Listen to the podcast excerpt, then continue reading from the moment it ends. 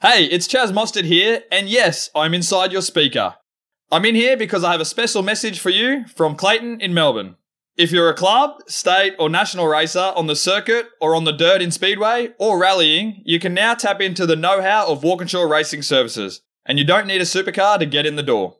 The same expertise that's won multiple Bathurst 1000s and V8 Supercar Championships is now available for you to call upon. From bonnet to bumper, WRS can help you with engines, design, paint, machining, fabrication, and so much more for all sorts of makes, models, and categories. Have a chat with Walkinshaw Racing Services and tell them what matters to you. Call now on 1300 W Racing or email services at walkinshawracing.com.au. A Motorsport Podcast Network production.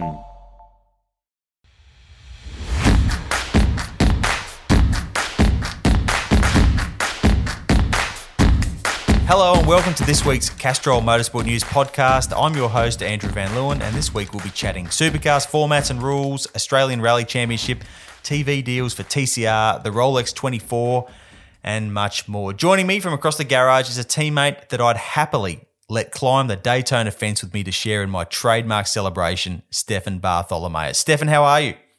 Very well, thanks, Andrew. I'm in that part of the year where I, I wonder what I do with my evenings when, when there's no Australian Open tennis on. It's a bit weird. I know. I, I, assume you would have been glued to the telly for a bumper weekend of finals. Is there like a is there a groove in your couch where you've been sitting? Yeah, you could uh, you could say that. It was it was an awesome tournament. Um, yeah, just uh, a great great storylines. Funnily enough, there, there's a Netflix uh, tennis uh, series being put together very much in the way that the um, Drive to Survive has been done.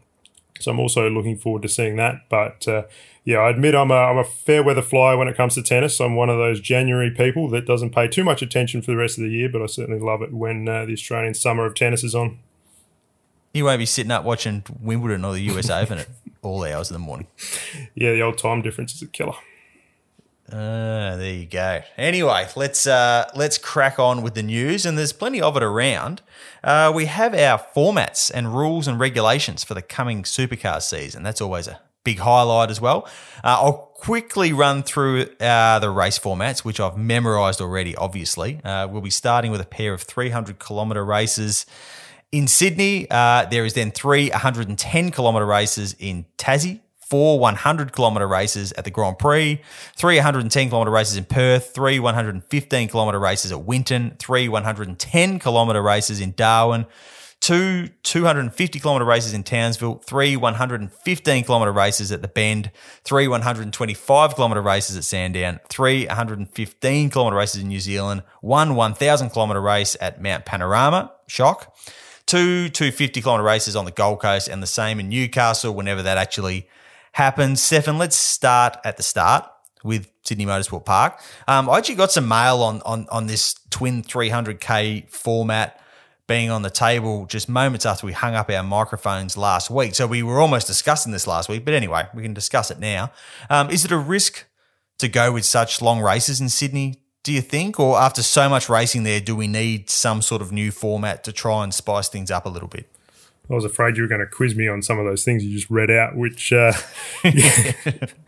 um, yeah, I mean, it, it does not fill me with an excitement, with excitement to think that there's going to be two 300k races at SMP. It is a track where it can get pretty spaced out in a long race, but having said that, it's basically the format that they used for the last of the four SMPs uh, in 2021 and uh, the Sunday race there obviously got rained out, but the Saturday race was this format, and it was an absolute cracker.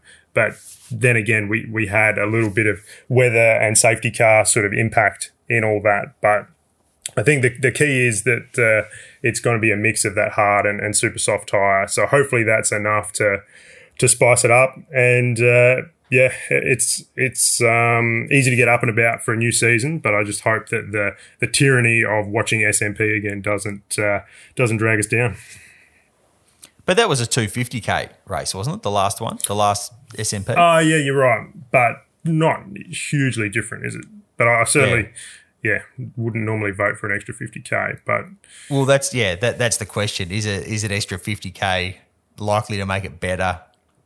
Or not. I guess it you know depends on the weather. It depends on you know what that what that tire strategy can potentially throw out there. I guess it's it's a tough one because kind of what could they really do that was going to be that exciting after we went racing there so often just a couple of months ago. Oh, I do think it, it's better suited to the sprint races though. SMP. Yeah. That's my view of it. Yeah. Yeah, fair enough. Um, are you sort of generally happy with the mix of, of sprint and refueling events across the season?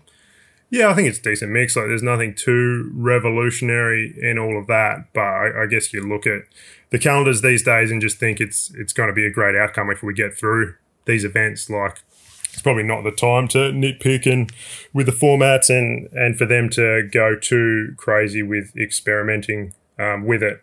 I feel like yeah, as is the case for SMP, uh, the tire stuff, you know, it's it's always a big factor in whether the races end up being entertaining or not, and the fact they're going to throw the super soft in at at five events, um, including Townsville, which is an interesting one, which will be mm-hmm. one of I think three mixed tire events. Um, so yeah, they're trying to do a little bit of stuff there, which um, hopefully keeps things interesting. One thing that I do um, that I do dislike is that there's too many different qualifying formats. I don't know about you, but I yeah. just it it does my head in. Like I think each of the formats are fine, but it's just the variety in it, and one day to the next having different formats. And is this part one of a knockout, or is this it, or you know, it's yeah, it's just a bit too messy. And that's for for someone like me who's relatively engaged in it. I can't imagine for a, the average punter what that uh, looks like. Yeah, I, I totally agree. It, it's too much. There's effectively four different formats because there's three formats plus format one that sometimes has a top 10 shootout stuck to the end of it. So I agree. I think they're all actually, the systems themselves are fine, but trying to mix and match, how do you possibly follow it? I try and write a story about it and it's doing my head in. So, like you say, for your for your casual, you know, the the the U version of supercars watching the Australian Open, how do they possibly imagine if they just change the way the whole tournament works from one day to the next. You'd be going, what's going on here? Yeah, and uh, the, the other thing as well is that I, I haven't actually seen whether they're going to do that split um, first part of quality at some of those tighter tracks like Symmons Plains. And even that, yeah. like, caught out the commentators last year. I think there was one example where they started reading the reading the result, but we'd only had half the cars yeah. run. So, yeah. yeah, that that adds even further to the uh, to the uh, dog's breakfast that it can look like. Yeah, yeah, no, it's a hard agree on that one. Uh, let's get into the, the 2020 version of the rule book. Uh, the headline change is that drivers will no longer be benched from qualifying if they if they prompt a red flag. Uh, they will lose their fastest time, which I guess still sort of protects against drivers purposely trying to bring out a red uh, when they've just gone fastest, as we've potentially seen in other categories around the world. Um, but you know, if you if you do cause a red flag in a qualifying session, you can get back out into the session if possible. If you can get back to the pits and get going again, you are allowed to. Uh, what brought this issue to everyone's attention was when Cam Waters went off during a qualifying session. One of the thousands of qualifying sessions in Sydney Motorsport Park last year, um, there was a red flag thrown basically as soon as he went off the road, but he could actually get out of the gravel. He could drive back to the pits, um, but he lost his quickest time and was out of the session and ended up um, in the second half of the field, which was pretty harsh. Stefan, it feels like a, a common sense change. Would you agree that this is a positive tweak? Yeah, definitely. I think in that previous system, like being completely at the mercy of race control after making a mistake as to whether they'll they'll throw the red quickly or give you some time to get out of the gravel or wherever you are um, yeah, to have your whole day decided by how quickly they press the button. I think we've seen a lot of discussion about um, race control having too much influence on uh, car races overseas uh, since last December. And this is a mm-hmm. good example of just taking a bit of that out. I mean, previously, like you, you were sort of punished three times for a mistake. You'd ruined your own lap. You got your previous fastest taken away, and you couldn't couldn't rejoin. It just seemed like overkill. So, as you say, people won't deliberately cause reds, you still lose your fastest time anyway. So I think this is a pretty clear uh, clear win, and it's sort of uh, surprising, if anything, that this wasn't uh, already the case. Yeah, and, and I guess you know we've seen in recent years, and it and you know it probably goes back to the Jules Bianchi thing and that sort of stuff. Red flags do come out more often now. They come out faster. You know, it is the go-to move if there's a car off the track, particularly in a qualifying session is to red flag it. So yeah, I, I think it's just in keeping with the kind of evolution of, of, of race control and, and how it how they officiate over um over races. Uh, there's a few other little tweaks here and there in the rules. It seems the wildcard quota has been cut at most events. There's only one wildcard allowed for the likes of Tassie, Perth, Sandown, Newcastle, uh, when there was at least two allowed everywhere except Townsville last year, I think it was, and there's still none allowed at Townsville this year. Um, I guess there's a bit of a squeeze on garages now because we have an extra car in the field. We've got 25 cars plus. Uh, there will be a Gen 3 garage at most events for demo laps for those cars. So that's soaking up a bit more space. I've been hearing that Tickford will look to run Zach Best in a few wildcard events um, this season. What do you reckon? Could we see that allocation exhausted? Could there be a bit of push and shove over getting a wild card on the track at some of these races, Stefan? Yeah, I think so. Normally, we don't pay too much attention to the limits because we don't really reach them. It's never really in in the conversation. But I reckon this year, with being the last year of um, these Gen 2 cars in the main game, and uh, there's a few Super 2 teams looking at, at what they can do this year um, to give some young drivers a run.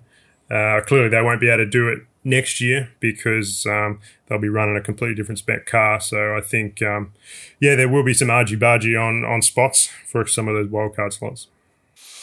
That could get nice and spicy. Um, speaking of the extra entry on the grid, uh, Timmy Blanchard, he reckons uh, being forced out on his own this year. Obviously, he was paired up with the uh, Jack Le Brocq Tickford car last year in terms of a pit boom and that sort of stuff. Um, he's been forced out on his own by the odd number of cars. He reckons it's going to cost him around 200 grand in pit equipment and extra staff for race weekends. That's a fair chunk of change, Stefan. Although I guess if there is a Tickford wildcard here and there, that might help ease the financial burden a little bit. Do you reckon Blanchy's got a case in being a bit surly with supercars for not trying to keep an even number of cars in the series, particularly when Matt Stone Racing, for example, really wanted that extra license that was up for grabs for this year? Yeah, you, you can't help but feel a fair bit of empathy for uh, Tim in this situation. Like, clearly, not only is it a one car team, but the model around it is to run it pretty lean staff wise. So, this is a real hit to the way they've they've gone about it. Unfortunately, they were just exposed to this. I mean, as much as you can run one, two, three, four cars, whatever you want your business to be, the the pit lane stuff has been structured basically around two cars for a long time, and running one or three has always been a compromise. Like you don't have to go too far back. I think 2015 was the last time we had an odd number of cars, and back then BJR ran two booms for three cars, so they had their 21 car on its own boom, and a year before that, I think we had LDM running by themselves. So it's something that's happened um, from time to time, and and then we've seen with the booms like yeah, just weird combinations of Penske's and Tekno, and even last year with wildcards, I think we saw Tickford and Walkinshaw sharing a boom. Which, Yeah. uh, for those of us that still think of those guys as these warring factory The factory teams. yeah, That, that was quite quite weird. And we talk about sharing a boom; it's also mechanics too, which is what Tim's talking about with um, extra spend. So yeah, I mean, as far as the whole element of whether they should have, supercar should have issued one rec back into the market or two, I feel like it's hard to comment too much without knowing the exact circumstances on what the bids were, like how serious MSR were uh, money wise about their bid, and also how it played into the sale of the business, because obviously there's that fixed um, dividend that the teams are going to get for the next five years. So adding another car would have uh, you know results in a fair big, fairly uh, increased cash outlay for the for the owners. So yeah, uh, that's all a bit a bit behind the scenes, a bit murky. But hopefully there'll be those wild cards for for pairing up with um, for Blanchy. But Yeah. yeah, if not, I mean, if it's a Gen three garage, I reckon just get uh, get the supercars boys, get Adrian Burgess out on the out on the guns, um, save save Tim a bit of money. That's a uh, that's a good idea. Just coming back to talking about those two wildcard entries last year, the Tickford and Walkinshaw car. I think the biggest issue wasn't the fact that you know that we had a, a famous Ford team and a famous Holden team. It was the fact that there was a Castrol car and a car. The other car was sponsored by another oil brand. I'm not sure if I'm allowed to mention them on this podcast. Um, so I think the, the the the toughest of negotiations was what the mechanics, what suits they were going to wear when they went running out to do pit stops because it kind of had to. They couldn't clash.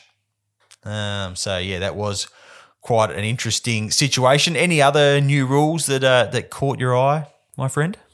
Uh, yeah, well, I guess we've all been having a bit of a bit of a glance at, at what's going on with, with new rules this year, and and one little thing that um, we'll see later in the year is um, Supercars had announced um, that Hidden Valley will be an Indigenous themed round, but um, it's actually in the rules that it's going to be compulsory to um, have a designated Indigenous themed livery. Those uh, are the words in the regulations, so it'll be uh, yeah interesting to see how this rolls out. Like obviously, it's something that the ball sports have have introduced, um, but I think for motorsport, it's a little more nuanced and complex because of the proximity of the corporate logos to say the indigenous art that they may try to uh, integrate into the designs. So I think it's very easy to do it badly. Um, but mm-hmm. hopefully, uh, yeah, hopefully, if it, if it um, is done right, it'll look pretty good. Every lap in under a minute. Every move made to matter. Every decision impacting the outcome of the race. Supercars in Perth. Every second matters.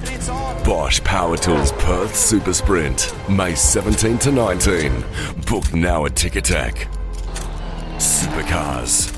Unforgettable.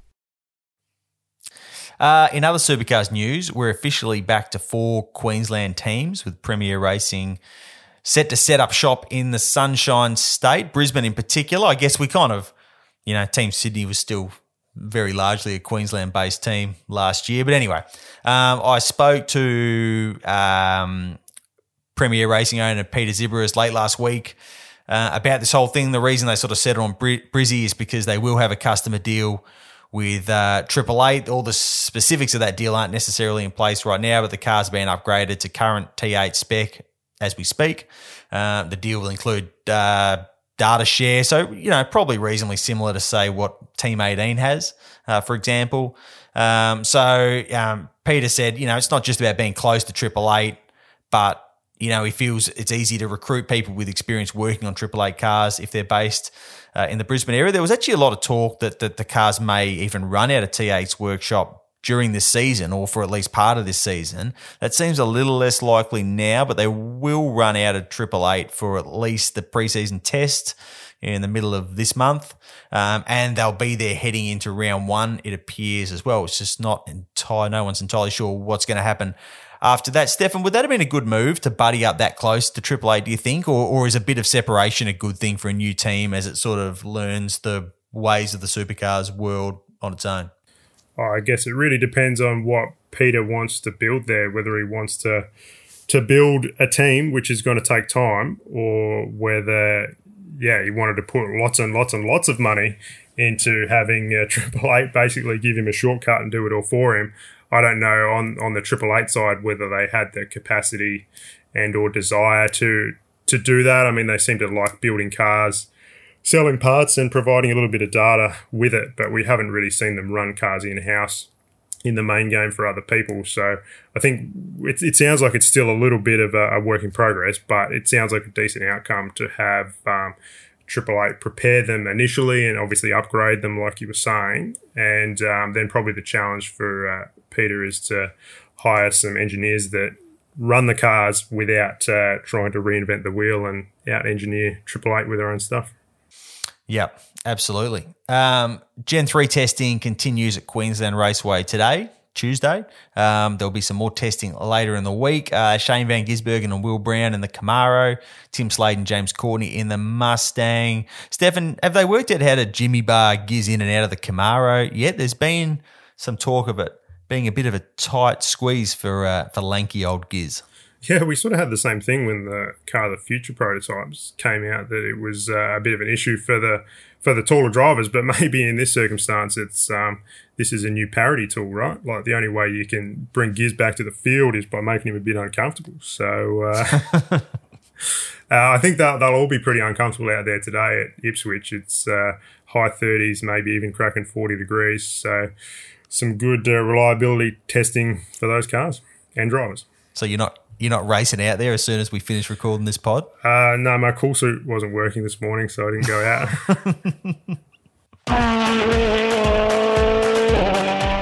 speaking of Giz, uh, he's going to be making his Australian Rally Championship debut at the National Capital Rally in Canberra in April. He'll be driving a Skoda Fabia R5 with some Red Bull backing, um, and with the very experienced Glenn Weston by his side doing the navigating. Uh, he did a couple of rallies in New Zealand last year, Stefan. Uh, he won his class uh, in the City of Auckland Rally uh, in his old man's Ford Escort. Uh, and then he won the Battle of Jacks Ridge outright in a Mitsubishi Mirage AP4 car, I think it is. Um, so he clearly goes all right on dirt. The Kiwis basically grow up driving on dirt. They're a bit like Scandinavians in that way. They're just off road and going quick from the moment they're born. It seems. Um, how do you reckon he's gonna he's gonna go here? Is Harry Bates and Co going to be shaking in their boots a little bit at the idea of Giz joining the rally scene? Uh, yeah, I guess it's hard to say. I'm not really across the the form and the competition too much in ARC, but it's definitely awesome for for the championship to have someone of Shane's profile uh, come in, and it's just cool to see Shane uh, putting himself out there, trying different stuff. Obviously, rallying is a big passion for him with his old man's history with it, and you know Shane talks about Possum Bourne, the great uh, Kiwi legend, being uh, being his hero. Um, so yeah. yeah. I just hope he has some fun with it. But um, I'm sure that he won't disgrace himself. I mean, he's shown in all sorts of circuit racing vehicles that he can uh, he can adapt to stuff pretty quick. So, yeah, I'm looking forward to actually uh, following how he goes. Yeah, no, it is. Uh, it does add a little bit of extra interest to the ARC for at least the first round. And you know, he said he can't do the full season, but he's been talking about this for like about a year now. Um, so I think he would like to do uh, as much as he can because he does seem to enjoy uh, hitting the dirt. Uh, elsewhere in Aussie racing land, the Australian Racing Group looks to have landed a new broadcast deal for its 2022 season. Uh, we'll be tuning into Stan Sport to catch most of the TCR Australia and S5000 action this year. It seems, I believe, it's going to be called the Super Series or something like that. I'm not. It's always a bit sort of confusing when you've got it's the ARG categories, but they race on the Motorsport Australia Championships bill, and then it's kind of which is what, and it's even trying to write stories about it. it is a bit of a nightmare sometimes. But anyway, um, we're sort of seeing the the rise of the streaming services. Um, continue. It's not entirely clear how much will be, how much of this broadcast will only be on Stan, how much uh, FTA free to air stuff with Nine will be included uh, in the deal. Stefan, what do you reckon? Is this a, is this a good move for ARG? I mean, we've seen paid broadcast deals um, be a trigger for fans uh, in the past, and that's effectively what this is. But it's probably also going to come with a bit of additional revenue um, for the categories as opposed to the Channel Seven deal. Where do you sit on this one, Stefan? Well, I mean, start, starting with the word super, obviously, uh, does a fair bit. Like having worked at supercars, you know, when they went to the Super 2 branding and then obviously Super 3 and Super Utes and Super Sprints, um, I just can't get enough of the word super. So that's great news. but, uh, and that'll definitely distinguish this from the rest of Australian motorsport. But uh, yeah, I, I feel like it's just, it's it's important to see where it lands on what the balance is between Stan and and Nine, but it, it appears like Seven didn't want to pay for it, and and this uh, Stan Nine combined deal uh, has has offered a bit of money, so you can understand why they've done it. Uh, personally, I was sort of hoping that um, with ARG and supercars having that um, cross ownership there these days, that um, there would be a situation where there'd be sort of a consistent, you know, weekly motorsport offering on Seven that could um, really bring some of that uh, yeah consistency that, that motorsport lacks compared to the ball sports by having it every weekend. But um, yeah, clearly we've seen already with the calendars and now the TV that um, ARG owning that slice in, in supercars isn't the come to Jesus moment that it once appeared to be. So yeah, we'll just see how this works out in the wash of um, how much is where. But uh, it's certainly a very interesting development.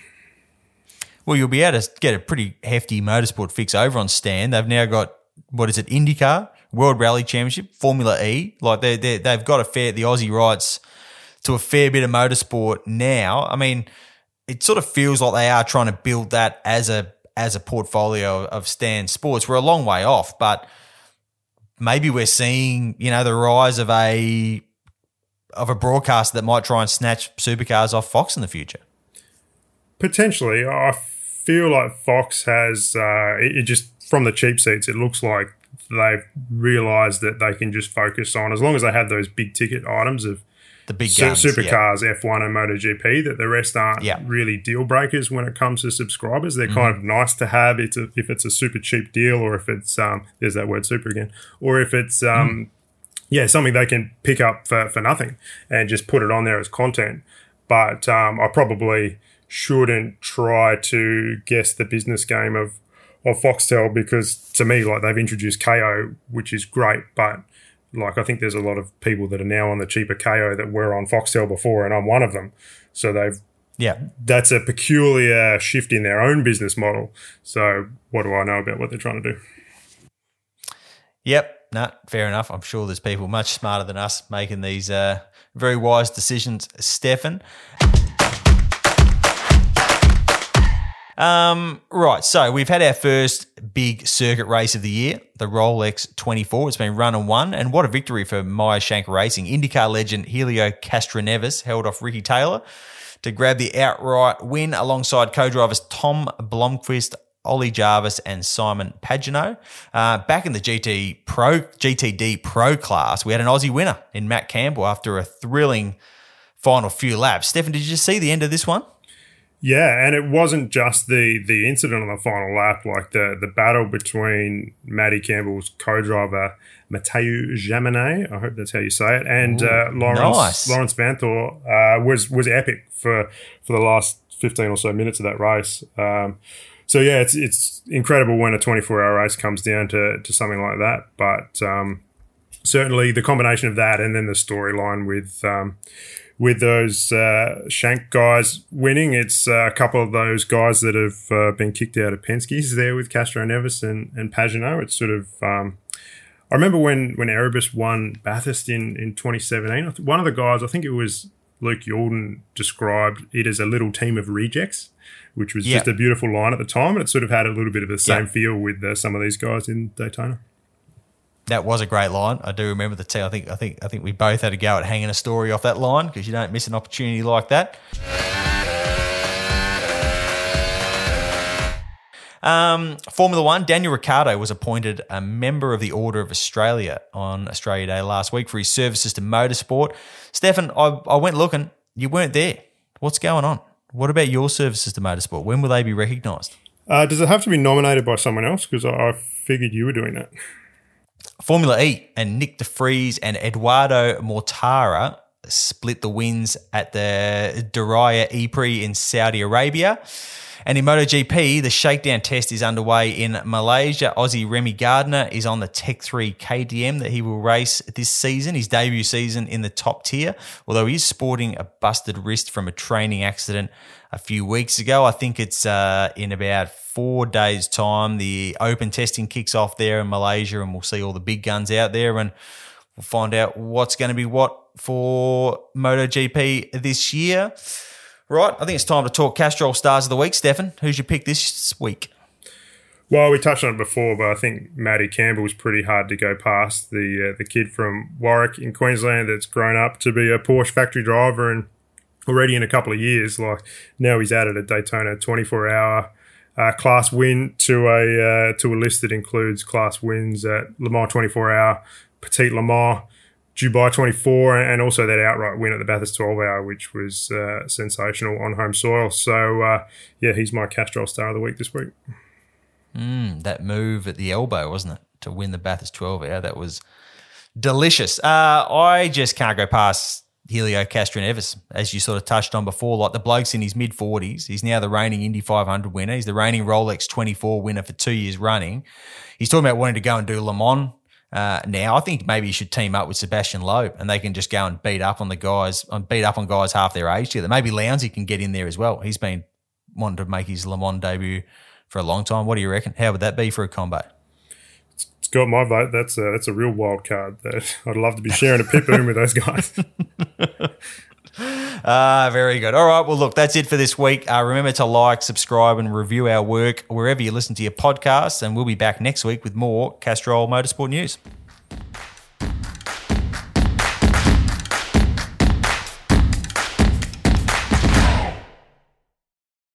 Hey, it's Chaz Mostert here, and yes, I'm inside your speaker.